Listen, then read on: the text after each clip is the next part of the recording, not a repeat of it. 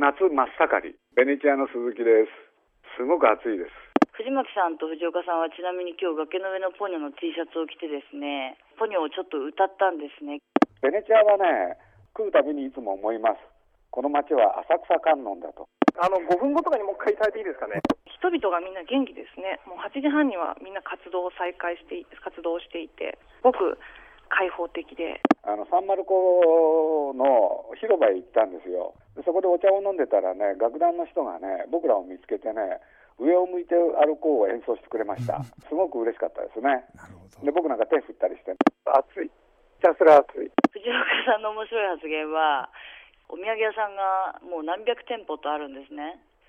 で、この街に本当に必要なものは何もないと言っていました。えー、宮さんは藤岡藤巻を見た途端に、のぞみちゃんは来てないなって言って、来てないことが分かると残念な声を出してました。と私はビデオを回していました。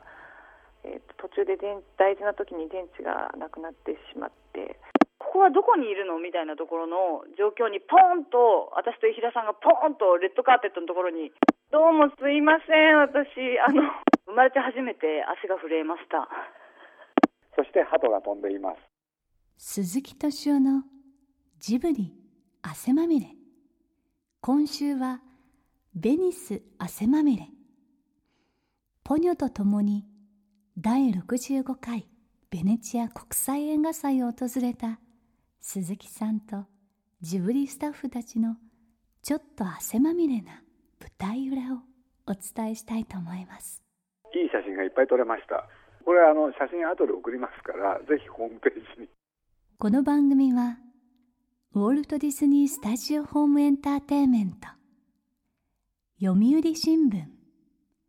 ドリームスカイワード JAL 街のホットステーションローソン朝日飲料の提供でお送りします。あ、実は鈴木、昨日はミーティングを細川さんとしている間に、私はそのままその場所で寝てしまいまして、それで2時間ぐらい爆睡をして、すがすがしく起きました、今朝は。鈴木敏夫のジブリ汗まみれ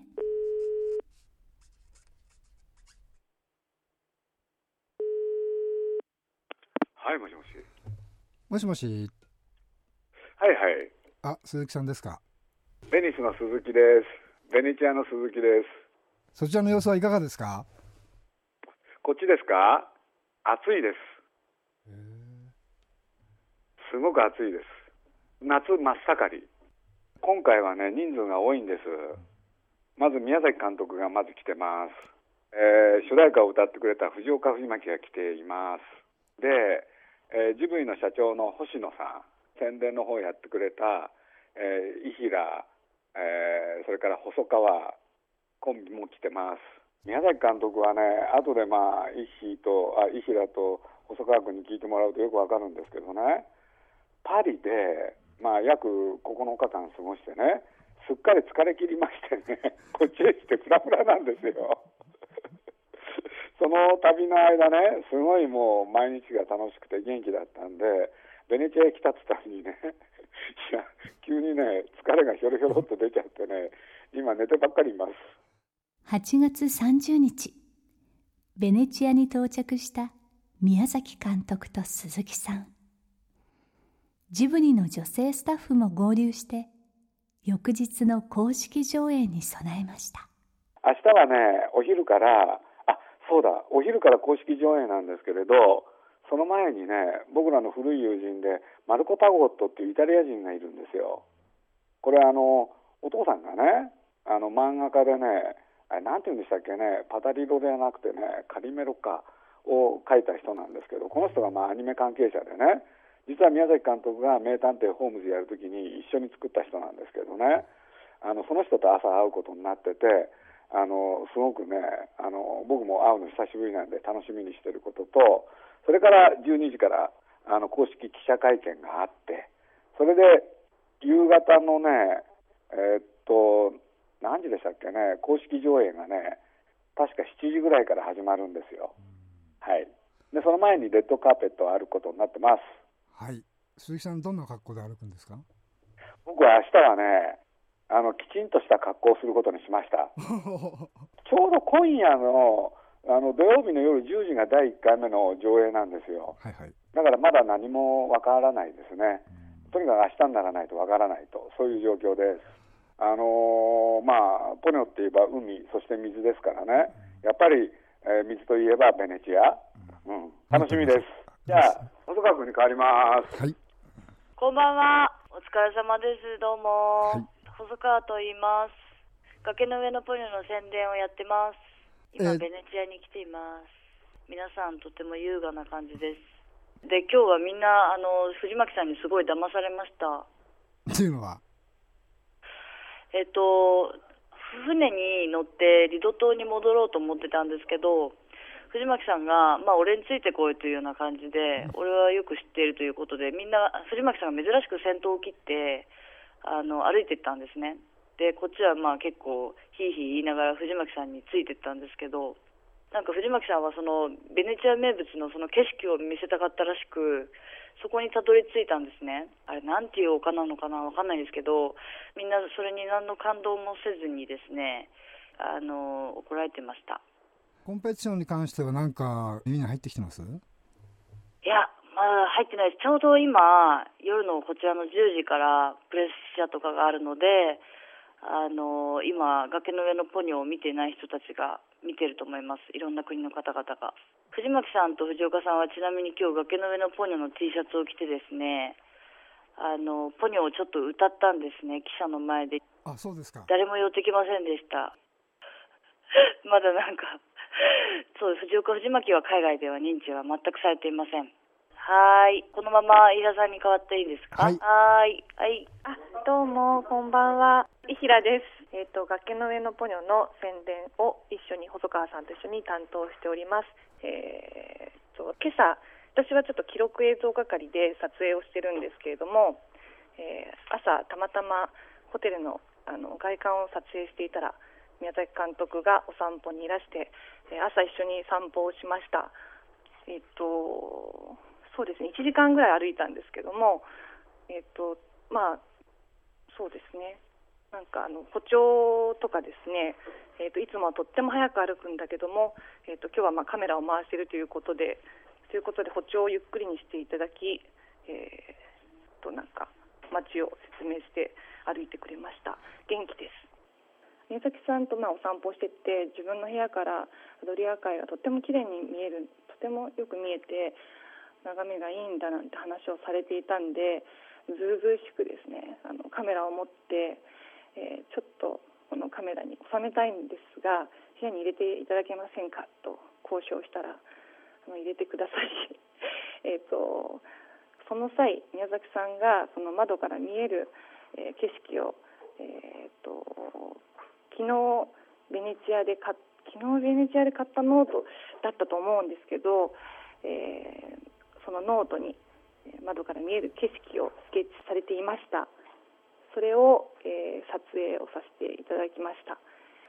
で色付きのものもあったんですけどそれはパタッと閉じられてしまったんですが、えー鉛筆のスケッチは、えー映像に入れさせていただきたいただいたのでそういうのとか入れられたらいいなって思います。あと私に言えることは何かあるかしら。北野武監督の「アキレスとカメ」押井守監督の「スカイクロラ」そして宮崎駿監督の「崖の上のポニョ」コンペティション部門に選ばれた21作品のうち3つの作品が日本の映画ということもあってジャパンフィーバーが起こっているとも伝えられた今回のベネチア国際映画祭。でも宮崎監督はホテルの部屋で静かに海を見る時間を過ごしたようです。あの宮さんがいつになくね公式記者会見？あのいつになくっていうのかあれなんだけれど落ち着いてましたね。その公式記者会見その会見場がねまあかつてないぐらいね超満員だったことがあの今日の大きな特徴なんですけどね。で前だとね実は、その記者っていうのはほとんどがねアジアの人だったんですよ。ところが今回はヨーロッパの人だらけ。今日はねヨーロッパ中の人のね質問でしたね、まあ、会場に入ってみたらもうすごい記者とすごいあの、まあ、すごいマスコミの人がもうすごいたくさん構えてらしてで壇上に鈴木さんと宮崎さんと、まあ、司会の方が上がられたんですけども本当に私は多分あの生まれて初めて足が震えました。車が5台乗ってあの分担して分けて乗り合わせたんですよそのあのレッドカーペットまで。であの私と伊平さんがその最初の車に乗ってあの藤岡藤巻とか、えー、鈴木さんとか星野さんとか奥田さんとかもう車を降りた瞬間にもう記者とお客さんの歓声がすごいんですよ。でそれをあの降り立ってもうなんか現実じゃないんですよねそれが。今日はね前回僕ねあのセッタで歩きましたからね。今回はねちゃんと靴を履いてあの黒いスーツを着て歩きました。ここはここはどこにいるの？みたいなところの状況にポンと私と石田さんがポンとレッドカーペットのところに一番最初に放り込まれてでそれであの海外プレスのねあのずっと待ち受けてた人たちには邪魔だ邪魔だっていうふうに怒鳴られるんですよ。そう。イタリア語でしかも何言ってるか分かんないんですよ本当にもう足の震えが止まりませんでしたね関係者の人で泣いてる人もいたんで、あ関係者っていうのはそのこのヨーロッパの人ですよね。だからお客さんも泣いてたし、あのその辺がそれ見てこっちの方が熱くなるっていうんですかね。あの本当にあのそこにいた人は幸せだった感じがとってもしたし。鳥肌が立ちました。一番すごかったのは婦人と青年とその赤ん坊がやってきてでポニョが子供にあの顔をなすりつけてうんって言ってあの、ね、子供がその赤ちゃんが鼻水を垂らしながらあのブスッとしながらもうすごい最後いい表情に変わるじゃないですかポニョを見て、そこでねあの一番の歓声が起きたっていうのを聞いて私はねその場で鳥肌が立ちましたね。やっぱり映画ってあの言葉とかそういうセリフとかじゃないんですよね。ね何にも知らないそのイタリアの皆さんとかね、初めて見る人たちにっていうのは本当にダイレクトに通じたんだと思って、うん、ちょっとびっくりしました。そして昨日9月6日ついにベネチア国際映画祭コンペティション部門の受賞作品が発表されました。星野です。えっとスタジオジブリの星野です今、えー、リゾートにいますベネチア国際映画祭の最後のあの授賞式を終わって、えー、今、関係者で、えー、打ち合わせをしております。えー、下馬評ではあのー、崖の上のポニョが金獅子を取るんじゃないかということだったんですけれども、え、残念なことに、え、違う作品に賞は持っていかれました。えー、しかしあの実際に授賞式にですね最後参加してすごく感じたのはえー、今回の金獅子もそうなんですけども、ずいぶん若い人たちにですね賞が与えられてるんですね。ですからやっぱり映画祭として、えー、映画産業のその将来のために若い人にすごくエールを送ってるってことを感じました。映画祭の関係者とか、また我々のヨーロッパのパートナーの方々が、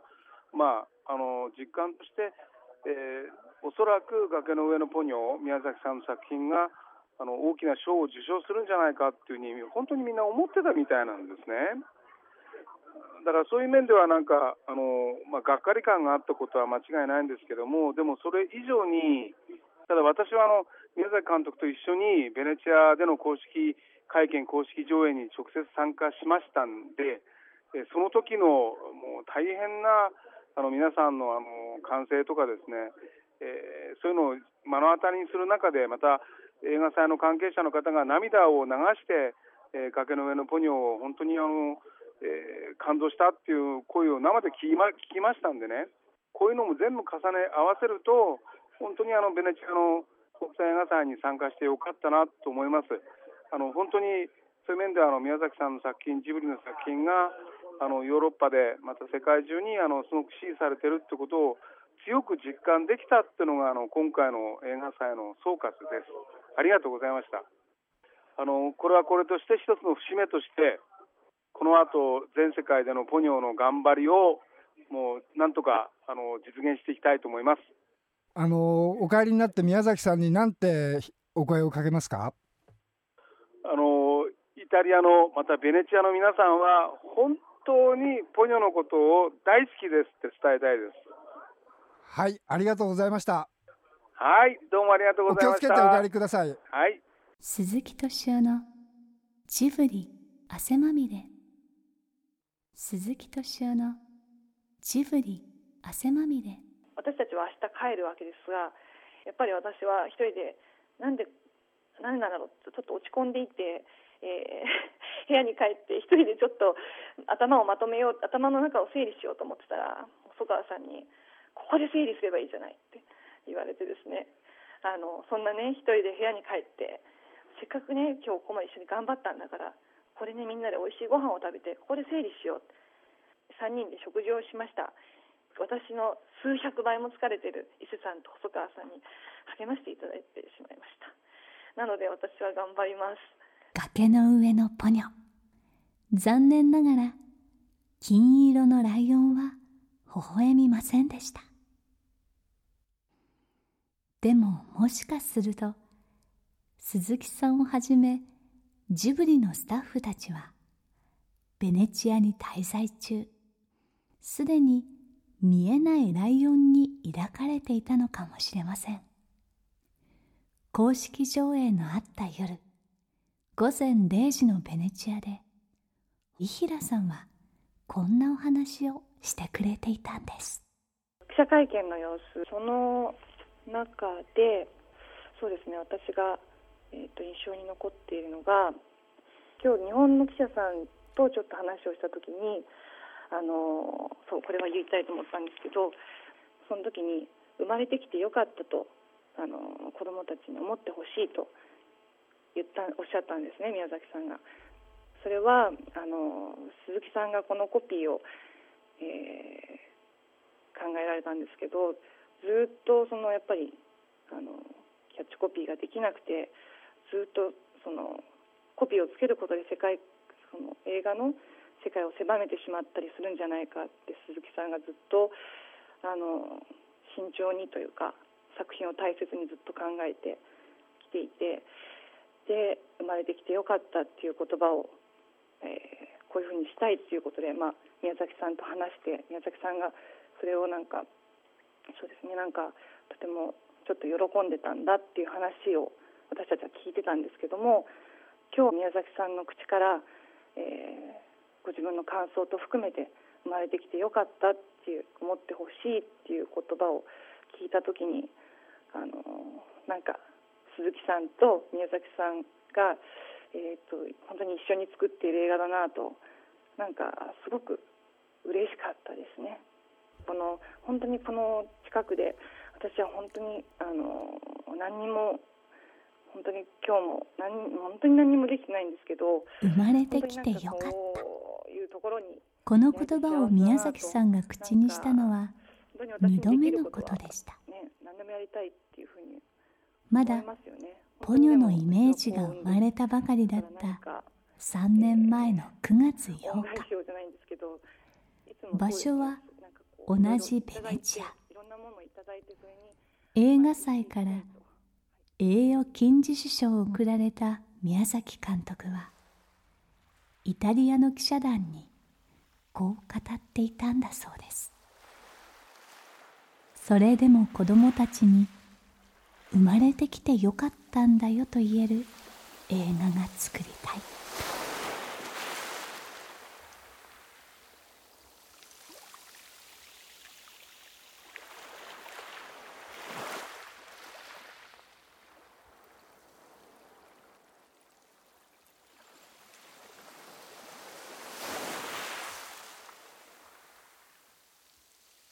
海に沈みゆく町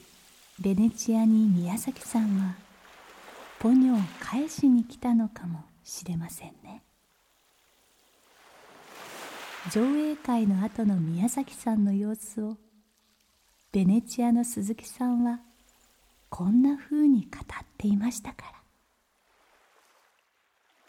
今回このベネチアへ来て皆さんという人を見てて思ったこといい人になってません。全くいい人になってない。人はいい人になった時にもう作品は作らないですからね。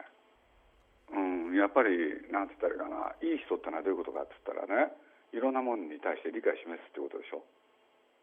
ところがベネチアへ来たら皆さんの顔つきが変わったんですよ。意欲がすごい出てる。やっぱり戦いが好きですねあの人は。世界にいろんな映画が集まってきてるでしょ。そういう中でね負けちゃいられない。なんかそんな感じがね如実に出ましたあこの人はまた作るんだなって。それを僕は確信しましたね。あの終わり終わりっていうかあの始まった感じですね。そう始まった感じなんです。鈴木敏夫のジブリ汗まみれ。この番組はウォルト・ディズニー・スタジオ・ホーム・エンターテインメント。読売新聞。ドリームスカイワード。JAL 町のホットステーションローソン朝日飲料の提供でお送りしました。